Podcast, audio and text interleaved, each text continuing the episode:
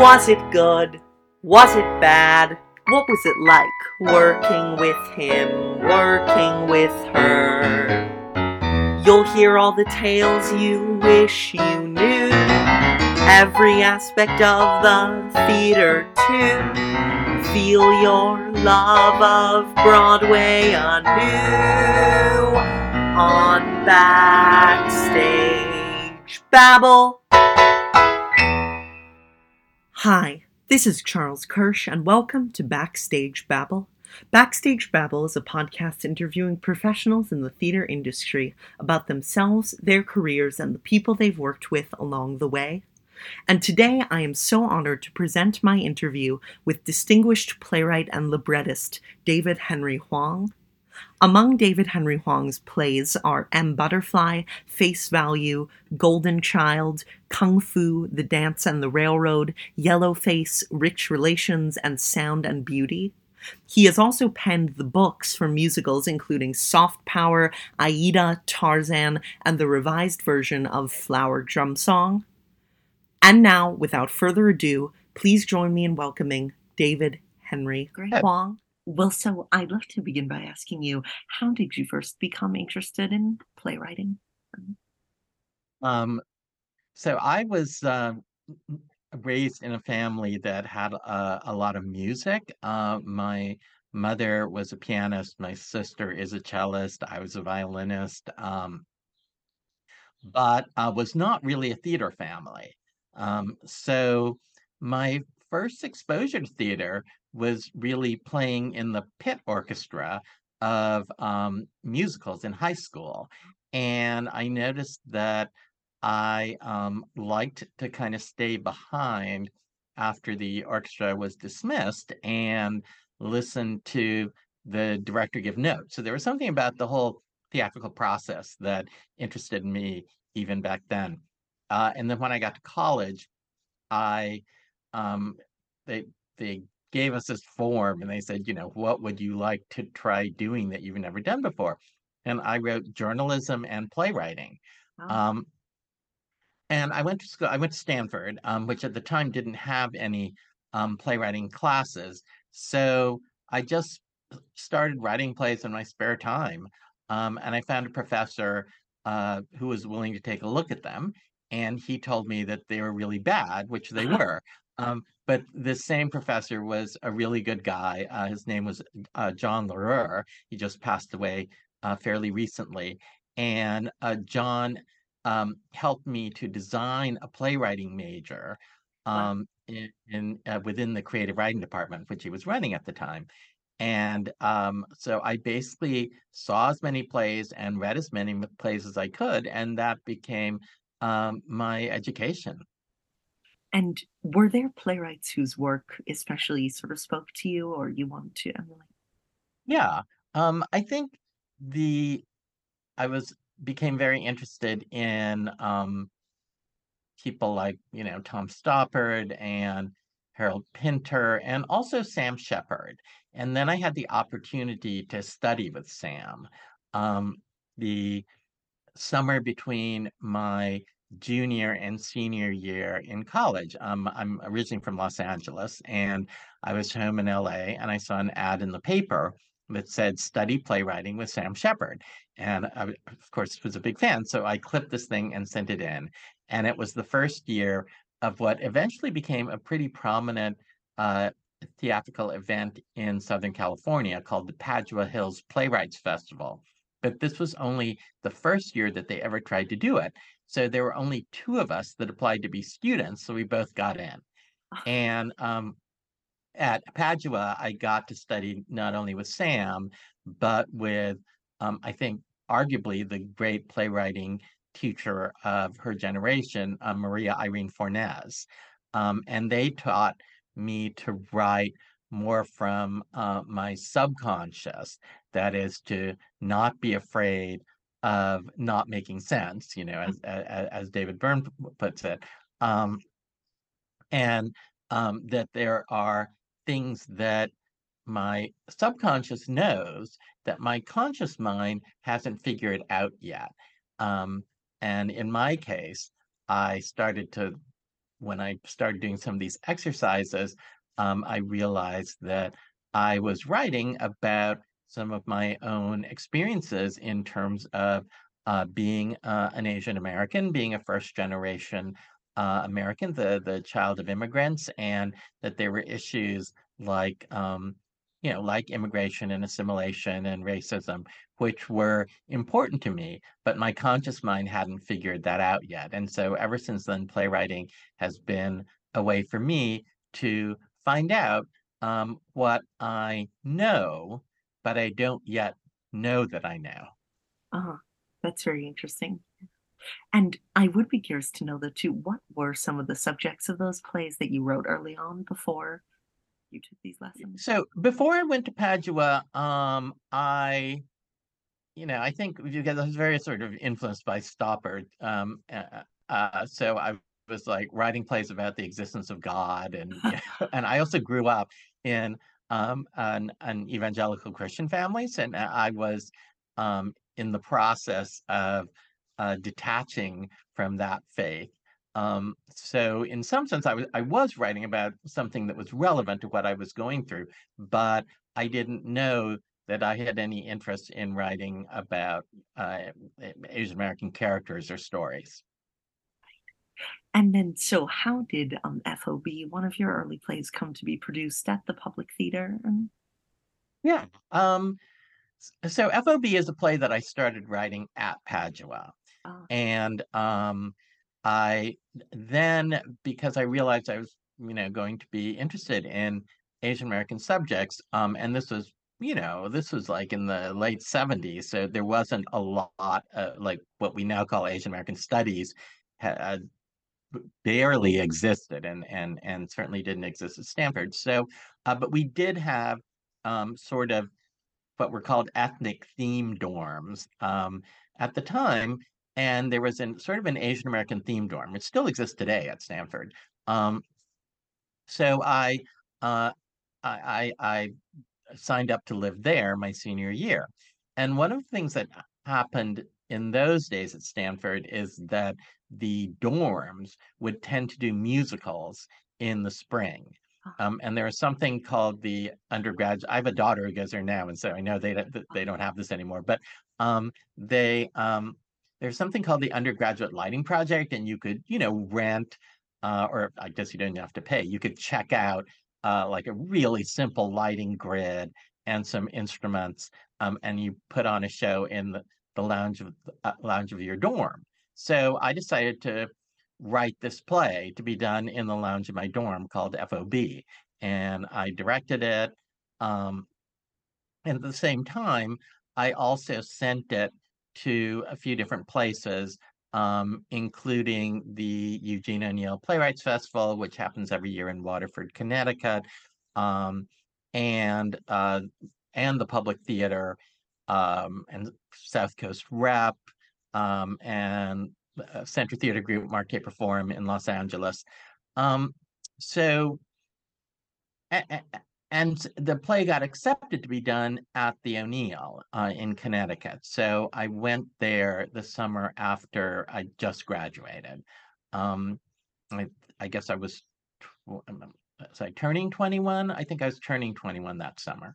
Um, and then um, we also that same summer did a reading of the play for Joe Papp, who was, uh, of course, the founder of the Public Theater and still running it at the time.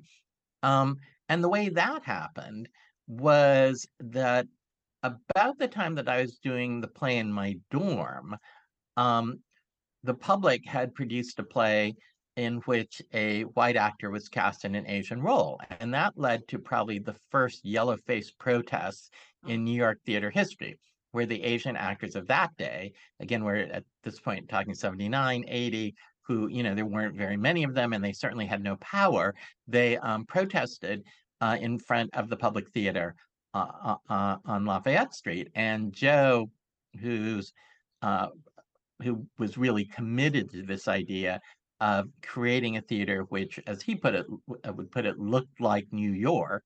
Um, Joe ended up inviting the protesters into his office, and he hired one of them onto his staff with the brief to find plays for Asian actors. And it was just about that time that my play from the O'Neill came across their desk. So I was really, uh, I, I was thinking of myself as the beneficiary of affirmative action because that's what affirmative action is. It, you know, uh, identifies a social need and then creates a program to help to redress that need. And my ability to have the door open to me and have a play produced at the Public Theater when I was 22 um, is kind of a the the the the juxtaposition of kind of art and social activism. And what was the process like of sort of gaining authority in the professional world at such a young age? And yeah, it was um, it, it was un, it was unusual, um, and I mean I think I was able to have the agency that I had uh, uh, uh, in the theater at that age because it was Joe, you know, and and Joe, um, I mean, Joe is a complicated guy, and he certainly could be, and there could be intrusive, and there were many stories, you know, there was lots of stories running around about Joe, um, about Joe imposing his will on productions, but generally, so with me, he, well, we okay, so we did the reading, and Joe took me into his office and said, uh, you know, I like this play, but I have some notes. And he gave me some notes. I didn't actually agree with the notes, um, but you know, he's Joe Papp. I want him to like me, um, and so I didn't really say anything. And he said, okay, so now go write another draft, and then I'll decide if I'm going to produce it. And um, so I went back to uh, uh, the Bay Area, San Francisco Bay Area, where I was living at the time. Um, and I waited about six weeks and I sent him back the exact same script. and uh, about 10 days later, the phone rings and it's Joe Papp. And he says, Okay, the play's great now. We're going to produce it. so I guess what I, I mean, I, I don't know how I knew how to do that at that age, but um, I honored his authority in some sense, and I, I you know, I guess he didn't take notes uh, about on his notes, um, but also kind of held on to what I believe was uh, my vision of the play, and you know, I, in general, I really believe in rewriting. I'm a big rewriter. I just didn't happen to agree with those notes, so I I somehow had figured out how to filter criticism at that age. Uh, and did you find there was a difference early on when working with an Asian American director like Mako or a white director like Robert Allan Ackerman? So Bob Ackerman directed the show at the at the O'Neill, and he was, you know, and uh, yes, he was a white director, and he was, you know, he was really good, and also helped make that connection with Joe because at the time he was a resident director at the Public.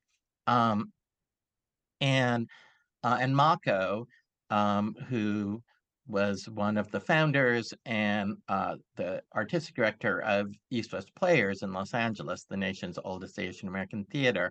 Um, Mako, uh, who is also a great actor and and and uh, Tony nominated for Pacific Overtures.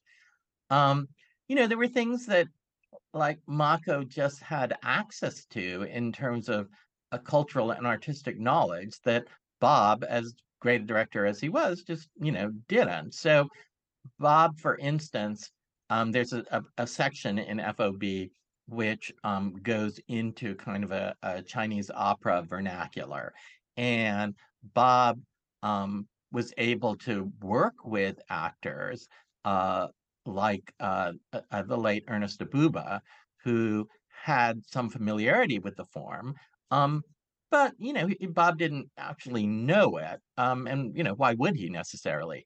Um, as opposed to Mako, who yes, he was Japanese, not Chinese, but he had uh, run this theater for a long time and been part of the Asian uh, American acting community, and just had picked up a lot more about the form, and also kind of I think the the particular kind of cultural dilemmas and angst and you know identity crises of the play, um, just the specifics of that were easier for Mako to kind of immediately tap into on a visceral level.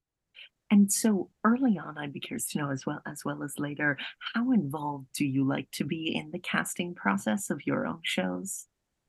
Yeah, I I uh, like to be very involved in the casting of my shows. Um, I would say that with with FOB, I was maybe less involved because A, um, uh, so John Lone, who is a wonderful actor, um, who people probably know best as having played the title role in Bertolucci's The Last Emperor.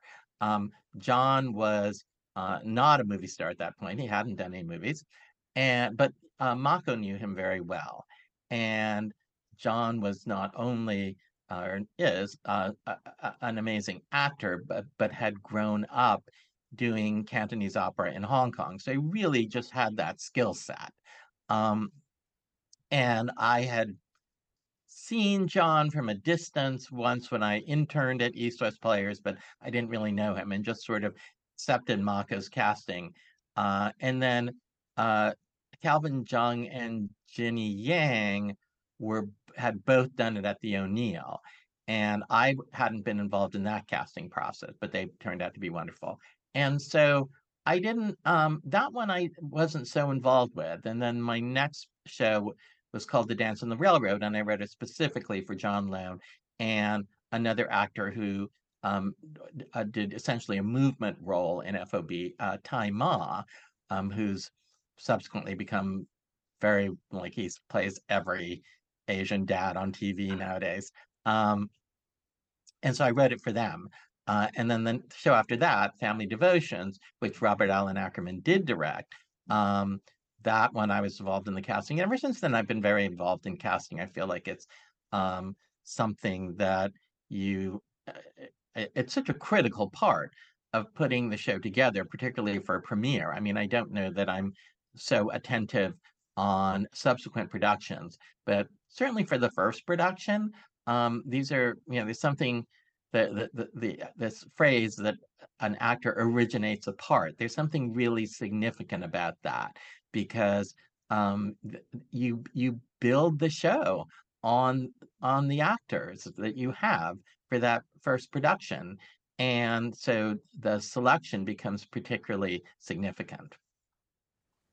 And I'd be curious to know how that process changes too when you're casting the role of DHH in Soft Power or Yellowface or Yeah, well, yeah. So lately, you know, over the past whatever 10, 10 12 years, uh, I've I've now started to name the, the you know write an autobiographical character and name him after myself. Um, I mean, I don't actually think it's that different. Oddly, um, it's because I don't think of the DHH characters as literally being me. Um, certainly in Yellowface, I'm sort of creating a character which um, it, it is like an unreliable version of myself. Um, and then in Soft Power, there is uh, a section about where DHH gets stabbed, which is very much uh, based on um, uh, uh, my actually having been stabbed in the neck um, in 2015. Um, but other than that, it's kind of a character. Uh, and in a way, what I learned by naming a character after myself is that I did have to make him more of a character.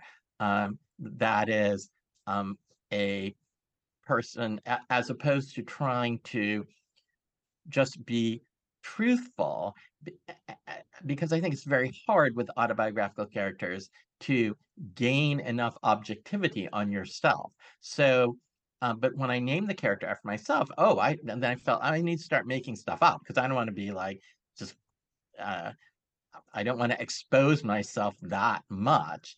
And it means that the character has to have an arc like any other character. They have to um, start one place, end up another place, um, have problems, solve the problems or not solve the problems. And so it really becomes a fictional character.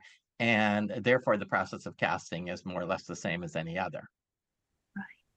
And when you do write characters that are based on other people in your life, be they by name, like I know there are characters in Yellowface that are named after real people or just sort of inspired by them, what has the process been like? Have you found when those people see the play, if they end up doing so? Um, so the in Yellowface particularly, there's a lot of um, you know, sort of cameos by famous people, uh, you know, Mark Linn-Baker or Jane Krakowski or um, and generally the rule that I made for myself was if it's a character who a, a real person who was in a scene that actually happened and it's my yes uh, it's my version of the scene but um but I think it's true then I d- didn't need to get their permission.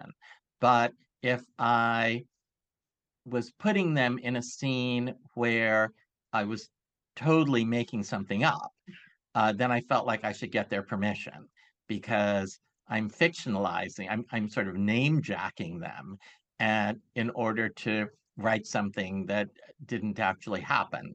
Um, so I mean, one interesting example of that is which ultimately didn't end up in the play, but it's still, I think, a, a fun story.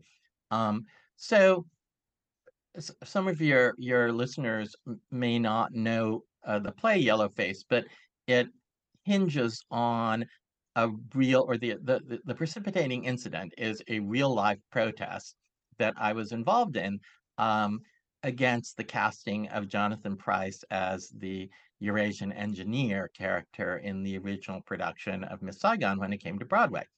And um, there was at the time, there uh, uh, Cameron Mackintosh, the producer, um, was saying, "Oh, we'd had this worldwide search to find someone to play the engineer, and we couldn't."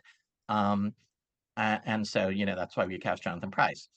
And I was in, I was taking like like three or four years later. I happened to be sharing a car to the airport with uh, Nicholas Hytner, who um, directed Miss Saigon, and we got into uh, talking about the whole thing. And Nick said, um, "Oh well, you know, I was really um, embarrassed when Cameron said that because you know there there was no worldwide search. We just cast Jonathan. Jonathan done, had done it in London, and we wanted to bring him to New York because he was our friend. You know, which is actually a, that's a perfectly good explanation. I mean, it's you know you can argue with it, but uh, that is that feels you know honest and and truthful, and that is how these things happen. Um, so I wanted to put Nick in the play Yellowface um, and use that quote. And in this case, it, it would be a, a, true thing. It wasn't something like I was, you know, making up. Um, but I felt like I needed to get his permission because I didn't know how he would, um, you know, how that would, would affect his relationship with whatever Cameron Mackintosh or, or whether he wanted that to be public. Um, so I wrote him an email and he wrote me right back and he was like, "No, that's what I said and you're welcome to use it in the in the play." Um, it turned out that I didn't end up using in the play because it it just didn't work dramatically. Um, but it's it's interesting that he was comfortable um, having that made public, and then he ended up producing the play at the National Theater his last year when he was the artistic director there. So um, for me, it's a very um, stand-up story about Nicholas Hytner. Oh yes, and of course, a lot of those real characters who you mentioned in that play are based on people from your play Face Value, which was on Broadway. And how did that play first come about? And that play was um, Face Value was my uh, because the Miss Saigon protest was um, kind of a ugly culture wars um, battle, early culture wars battle. And um, just about everybody in the uh, New York theater community and cultural community sort of came out against our side, you know, that we were, it was sort of cultural um, you know, political correctness to run amok. Um, and so I learned a lot about the kind of anger um, and and vitriol that results when you when you go up against the system, when you um, when you oppose the the establishment, like everybody can love you uh, to, to a point, and then when you sort of go up against them, um, everything can shift very quickly. And it really was uh, unsettling, and it was a, a difficult experience. And so, of course, being a playwright, I decided to write about it. Um, and I wrote a kind of Joe Orton-esque farce about it called Face Value. And because it was right after M Butterfly, um, and everybody was like, you know, uh, uh, eager to put my work on Broadway, um, it really, it, it just got put up too quickly. Uh-huh. And I didn't have time to fix it. And um, the um, we tried out in Boston, and the headline of the um, uh, Boston Globe review was M Turkey.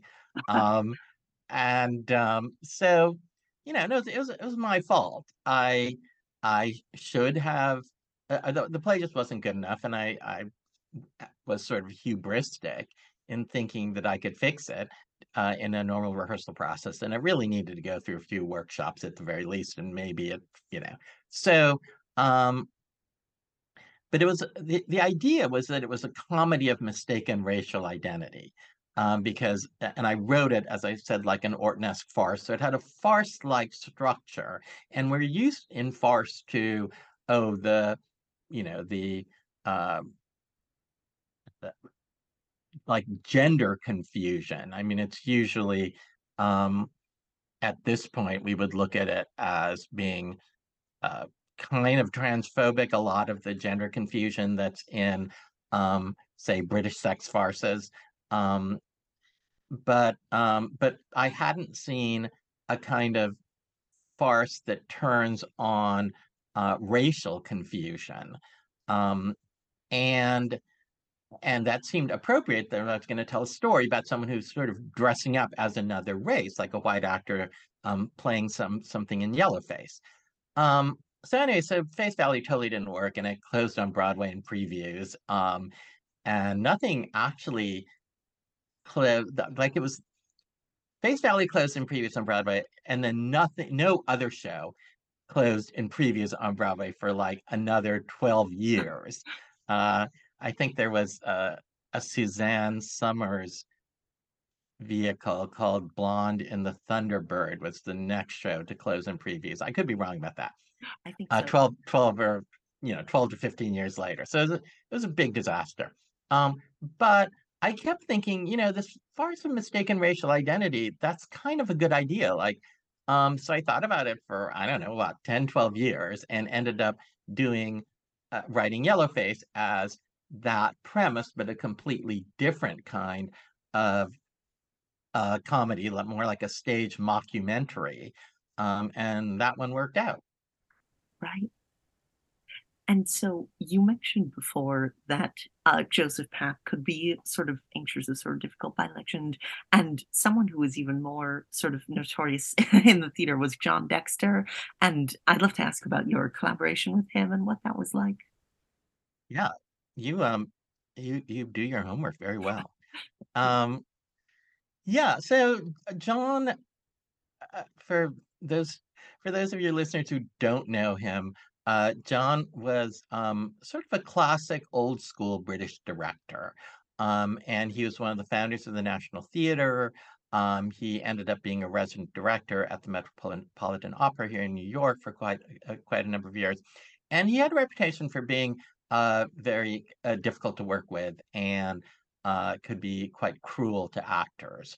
Um, so when and M Butterfly um, was I, I wrote M Butterfly and some to some extent modeled it on a Peter Shaffer structure. So if you look at Equus or Amadeus, in some sense, M Butterfly has a similar structure. And John Dexter had been Peter Shaffer's director for a number of years, including uh, directing the, the uh, directing Equus. They they had stopped working together by the time Amadeus came along, although John had been involved in Amadeus's kind of development. Um, and so Stuart Ostrow, who decided to produce M. Butterfly on Broadway, Stuart suggested Dexter. And every a, lot of people were telling me to stay away from him because he had this sort of terrible reputation. Um, so we met in New York, and John was very like unlike most directors, he didn't like to talk about the work that much. He just liked to do it. Um, so the way that we kind of interviewed each other was uh, we read the play to each other. Um, I took half the roles and he took half the roles and uh, and we read it out loud. And I am really not a good actor, but um, it does. It's a very visceral, workmanlike way to um, understand does the other person have the same vision for the play as you do and um, and so that was great and we we we got along really well and throughout the process um, i did see him be uh, he could be quite cruel to uh, to actors I, I think he was he was tough on bd wong um, he and i always got along really well he was very kind of respectful to me because I'd heard that sometimes he was he could be uh, demeaning to Peter Shaffer. Um, but we got along fine, and I don't know why. I don't, you know, I don't know why John and I got along well. Um, I always had a good relationship with Joe Papp. Um, so um, yeah, so my experience with him was quite positive. And um, after M Butterfly, he did one more show on Broadway. He did the uh, a three penny opera with Sting, and then he was going to get uh, he, he was having an operation to have a, uh, pacemaker uh, replaced um, for his heart, and and passed away on the operating table. So um, he he didn't end up living that much longer.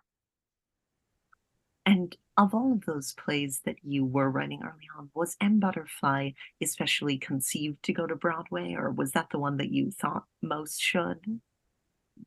You know, I don't know that I ever I don't know that I ever imagined that I would be a Broadway playwright uh, when I started out. I mean, I I was in the sort of world of um, you know, Shepard and Irene Fornés, and it was and uh, that where where Broadway was sort of considered commercial crap, you know, and I was like, I don't, I'm, I'm not going to work on Broadway. Um, it, so I don't know that I ever thought that was going to happen. However, I did have um, a friend, the uh, late playwright um, Harry Kondoleon, who was a wonderful playwright who deserves to be known uh, more today. Um, and uh, Harry was uh, one of the you know terrible casualties of um, of the the early wave of AIDS. Um, but um, Harry said something once that, you know, if, if you want to have a play that goes to Broadway, you need to write one of these shows where there's one actor on stage the whole time and everybody else comes in and out, which actually is sort of what M Butterfly is. Um, yeah, maybe unconsciously, but you know, it was such a gamble for Stuart Ostrow to take the play to Broadway that um, for me to have expected anything like that to be to happen would have been too much. And what was the process like of writing for sort of a male as a female as opposed to a female character? Yeah, um, so you know, M Butterfly is based on the true story of a French diplomat who had a 20-year affair with a Chinese actress who turned out to be um, A, a spy, and B, um, physically male. Uh, I basically looked at that. I had this conceit that okay, at the the, the diplomat fantasizes that he meets um, his Madame Butterfly, and that and that he's you know fantasizes that he's Pinkerton, and at the end of the play he realizes oh actually he is Butterfly. So I didn't really think about writing Song Liling, uh, the character that B.D. Wong originated. I didn't think of it as writing a female character per se. I felt I was writing um, a, a, a male who was um, who was portraying um, a, a female who was would have like a you know sort of a femme manifestation, um, and that there was I always had this kind of political angle on it, or Asian American political angle, which is that in order to um, uh, deceive the French diplomat, he needed to play up to a kind of stereotype of submissive Asian femininity. And that was really my North Star rather than trying to do anything that was more, that would be more kind of authentically, um, you know, uh, like a, a, trans experience. Um, and we talked about this during the 2017 revival that um, at least at that point we were saying that well sung is uh, a, essentially a gay man who is very comfortable with female or femme expression um, but not trans per se um, so today i think the definition of trans is broader uh, than it was in uh, 2017. But that's how we thought about it back then. And how did the idea for that revival arise? Was it through Julie Taymor or? Um, no, I think it was basically um, through uh, Nell Nugent, the producer, that uh, Nell Nell wanted uh, wanted to do a revival of M Butterfly, and it had been uh, uh, almost 30 years at that point. Is that right? Uh, or 20, 30? Anyway, one or the other. Um, and um, thank you. Um, bad math. Um, and uh, yeah, I think it was might have been Nell that that proposed Julie, and it was you know great that Julie wanted to do it. And what were some of the other conversations around sort of how it could be different in the new light of 2017? Yeah, so you know, the original M Butterfly is quite um, you know, gender binary, if you will. It's that um, oh, you know, we think we think it's a woman and then it's a man. Um, and and a lot of the show turns on that surprise. And I think we wanted to create um, something that was uh, kind of more nuanced and had a kind of range of um, understandings of gender, uh, that that you know the, the, sort of spectrum of gender, um, and as a result, it made the relationship uh, between Song Liling and Gallimard um, more of an actual um, kind of love story. Um, that there was we kind of pushed down on the idea that there was sort of real feeling there uh, that would have been uh, likely over the course of a 20 year relationship, uh, as opposed to something where the Chinese spy was kind of just being utilitarian and trying to accomplish um, accomplish his mission. Um, and so, you know, that's those are some of the differences. We also wanted to kind of um, foreground the Chinese side of the story a, a, little more, which is why we introduced um, a, another butterfly trope. Um, so obviously, man, the Madam Butterfly trope has always been the play, and we introduced um, a Chinese opera called Butterfly Lovers, which the actual um, Chinese spy, whose name is Shi Peipu, um, Shi Peipu was was sort of famous for playing butterfly lovers, and that's also a story about uh, uh, gender fluidity, gender confusion, um, which happens to also have butterfly in the title. So um, we brought that into the story more to kind of have a Chinese expression of theatricality um, to balance the Western butterfly trope. And so another um, distinguished collaborator of yours who I'd love to ask about is Philip Glass. And how did you first come to work together, being from sort of different fields? And Yeah, so Philip, um, Philip saw some of my early shows at the Public Theater. Um, and I think around 86 or 87, uh, reached out and um, about doing a collaboration. Um, so that the first thing we ever did together was a show called A Thousand Airplanes on the Roof, which actually it's not really an opera. It's kind of a monologue about um, a, um, a, a character who believes they've been abducted by aliens, and it, uh, the monologue was delivered against a instrumental glass ensemble score and then also what we called a visual libretto, which was kind of a 3D um, series of projections by um, an artist named uh, Jerome Sirlin. Um, and and I, I, learned kind of an important lesson from. I mean, there's a lot of things I've learned from Philip, but one of the things is, oh, you know, he was maybe 30 years older than me at the time that we first worked together.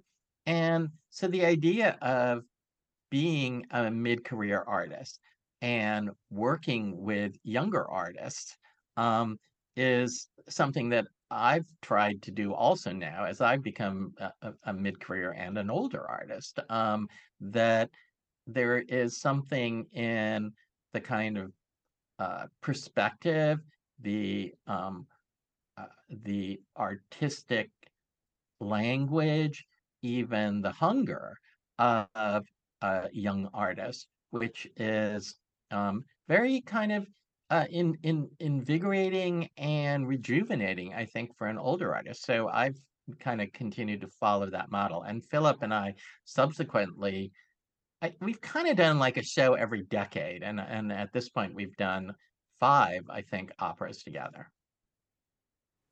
And do you find that writing the libretto for an opera is different than writing a play in terms of does it have to be more heightened or more spare? Or... It definitely has to be more spare um, because it, you know, it takes longer to sing "I love you" than to say "I love you." so there's, um, it, it, it, and I've had the experience of actually adapting uh, a couple of my plays into operas. Um, most recently "M Butterfly, um, and then prior to that, uh, two of my one act plays that that I did with Philip Glass at American Repertory Theater in the 90s or early aughts, I can't remember. Um, and yeah, you've got to cut, I would say, about two thirds of the of the text um, in order to make uh, an opera libretto, just so that the composer, you know, isn't spending their entire time simply trying to put uh, music to the text. Like the composer needs to have enough freedom to um, do what they need to do musically. Um, so there's that, but then there's also um, okay, where are the where are the duets? Where are the arias? Um, and if you have a have a chorus, um, what's the chorus doing? So you have to rethink that as well as um, just being careful with the lines themselves so that there is there's kind of an at least an implicit rhythm in them. Um, and if possible, it's good to end lines on open vowels, or at least you know sections on open vowels. Um, and yeah, those are some of the things that um, I think about when I'm writing lib- uh, libretto. The primary uh, difference, however, for me is that when I'm writing a play, I think I'm the decider. I'm the person who's in charge um, and other artists um, who I'm collaborating with are supporting my vision. When I write an opera, I actually think the composer is the primary um, uh, a, a primary artist, and I want to create something that's going to help them to write the best music they can, because ultimately the opera is going to rise and fall on the music. Um, yes, the story um, uh, makes the music work in a dramatic setting because otherwise you just have a concert. Um, but um, ultimately, the, the music has to has to stand up for itself in order for the uh, opera to be successful. And what is the decision like for you of deciding what kind of music should be added to your plays when they're performed? I know Face Value had some songs in it and Yeah, I don't, um, well, Face Value, I wrote, uh, yeah, I just, I wrote a little ditty, um, that was supposed to be, you know, there was a kind of a musical within the play. Um, and other than that, I don't know that I necessarily, and, and then with, um, you know, with, um, Soft Power, I wrote the lyrics and I knew Jeanine Tesori, of course, was writing the music. Um, but other than that, I with the with the straight plays, I don't necessarily there aren't that many times when I have an impulse for, you know, what needle drop, if you will, should be part of this production. I think that tends to be something that uh, at least the director has input on, if not it being the director's uh, idea. And has there ever been a subject for a play, be it a source material or just an idea that you've started writing but ultimately sort of decided against? Yeah. Um, I I was asked to I was sort of commissioned to write a play about uh, Paul Gauguin, Oh, and I ultimately couldn't do it, um, and, and walked away from it, and and you know didn't deliver the commission. And it taught me that I think the a play is the one area that I don't want to write for hire. oh, Um, there's, you know, I've, I've written for hire in just about all other script mediums, but the a play continues to be something that's just an expression of my personal concerns and what I happen to be obsessed with and what I need to work through and what I need to discover. And so I know a few of the musicals sort of proper that you've written have been with Disney theatricals. And how did you first sort of come in contact with them with Aida? Yeah, I probably had a meeting with uh, Tom Schumacher, who runs uh, Disney Theatrical, um, and the, at the time ran it with Peter Schneider. Um, I think I had a meeting with Tom to pitch, um, you know, what you think I what one might think I would pitch, which is Mulan, uh, um, to try to do a Mulan musical. And um, Tom wasn't so interested in that, but subsequently, um, they were looking for a new team to come on to Aida. Aida had been done in an initial production um, at Alliance Theater in Atlanta, um, and they were uh, looking to kind of do a, a, a major reboot of it. And I was asked at that point if I wanted to come on and um, uh, rework the book. So that was it's interesting at this, you know, I am most known for work which is um, Asian or Asian American, and that generally genuinely does interest me, obviously. But it's also been uh, significant that uh, uh, Disney in particular has not looked at me as being just an Asian writer and has um and I've written, you know, Aida and Tarzan for them. Um, and we're now doing a new Aida.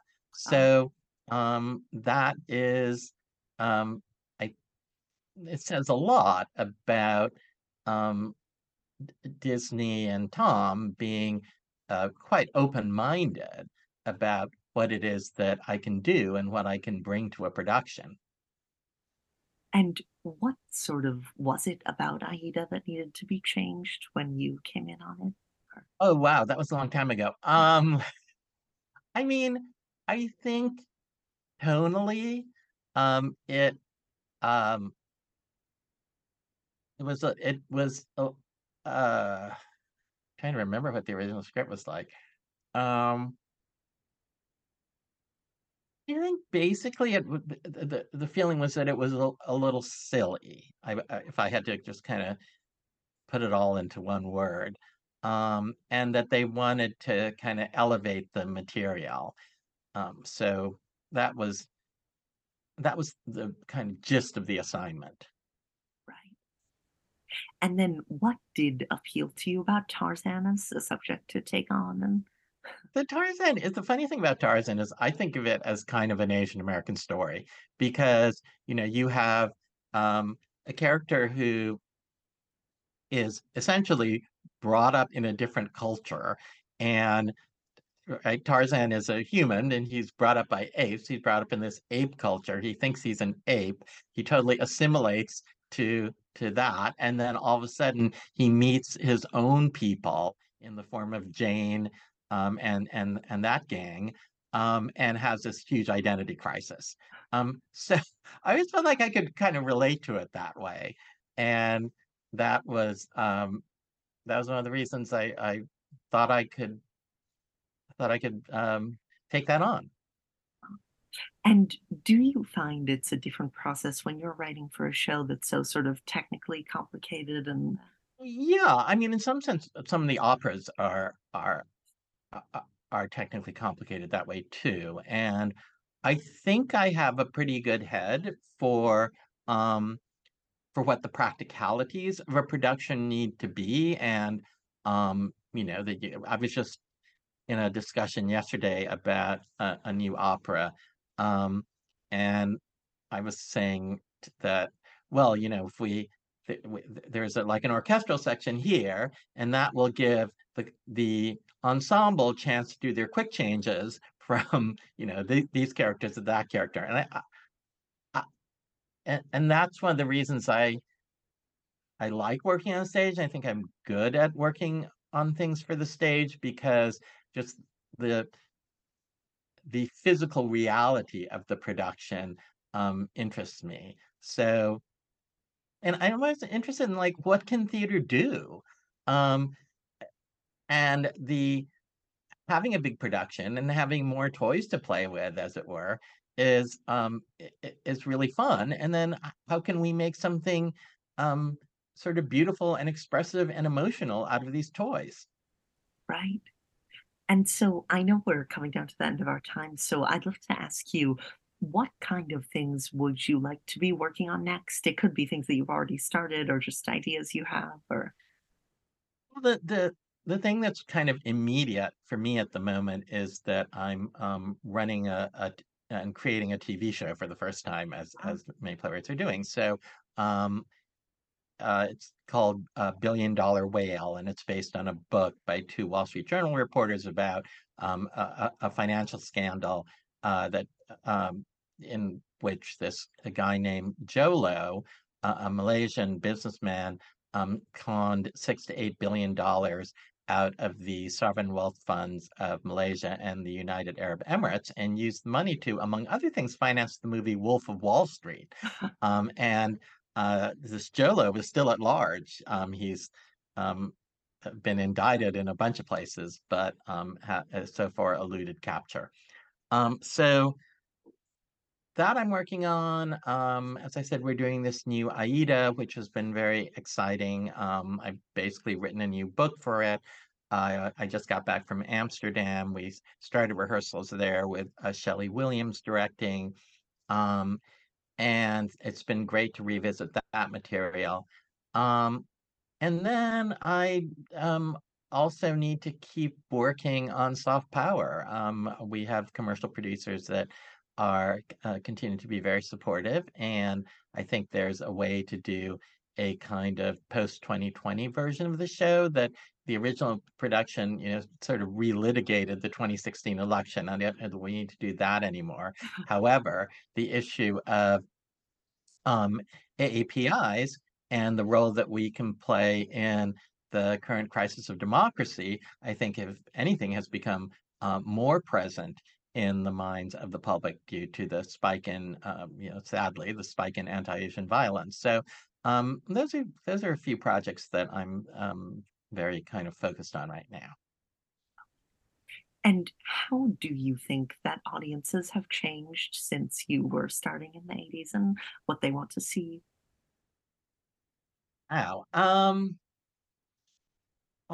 Uh, so where it comes because I'm somebody who um, is is largely known for writing about um, Asian or Asian American subject matters. Um, you know, this is stuff that was very not mainstream uh, when I started out.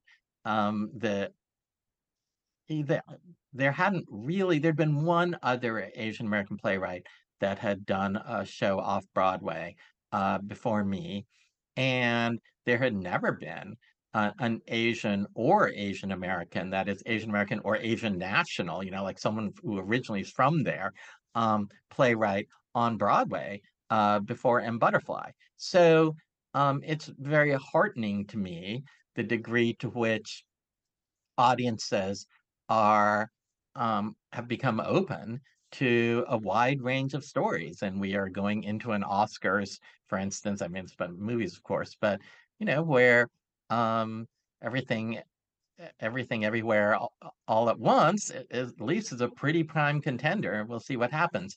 Um, so that's that's uh, been heartening, and that's been a big change.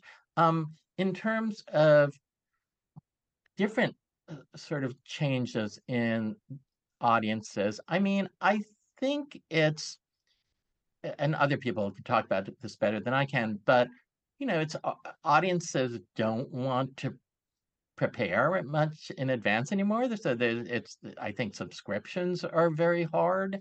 Um, and certainly post pandemic, the pandemic has has just exacerbated all that. Um, and so ways to kind of reach audiences and make new audiences feel welcome, I think is a big task that is in front of our field. And then the final question I'd love to ask is with such a wonderful career, what advice would you give to someone just starting out as a playwright? Yeah, I feel that it's I've never quite known how to game this career. I mean, yes, you know, Harry Kondoleon gave me some advice and I followed it, but really, um, I I think the wonderful thing about playwriting is that um, it is something that uh, I don't want to do uh, on uh, uh, uh, for hire. It is something that is uh, an expression of who I am and what I'm thinking about. And I like to say that to students that you know the thing that makes you um, different uh, the, the thing that makes you idiosyncratic, the thing that makes you weird, that's your superpower as an artist because that's the thing that you can do that nobody else can do. And if you write that, not only will you have a, a more uh, rich and satisfying experience as an artist, but chances are um, it's going to be more successful as well. Yeah, that's great advice. Well, thank you so much for doing this. It's been such an honor and my pleasure. Thanks for doing what you do. Listeners, thank you for tuning in and remember to come back next time when I am joined by Tony nominee Lainie Kazan. Lainie Kazan appeared on Broadway in The Happiest Girl in the World, Bravo Giovanni, My Favorite Year, The Government Inspector, and the original production of Funny Girl, where she stood by for Barbra Streisand. Her myriad screen credits include Beaches, My Big Fat Greek Wedding, and The Nanny, and she also ran a successful chain of nightclubs. You won't want to miss that episode, so make sure to tune back in for that. If you liked what you heard, make sure to leave a review, and thanks for listening.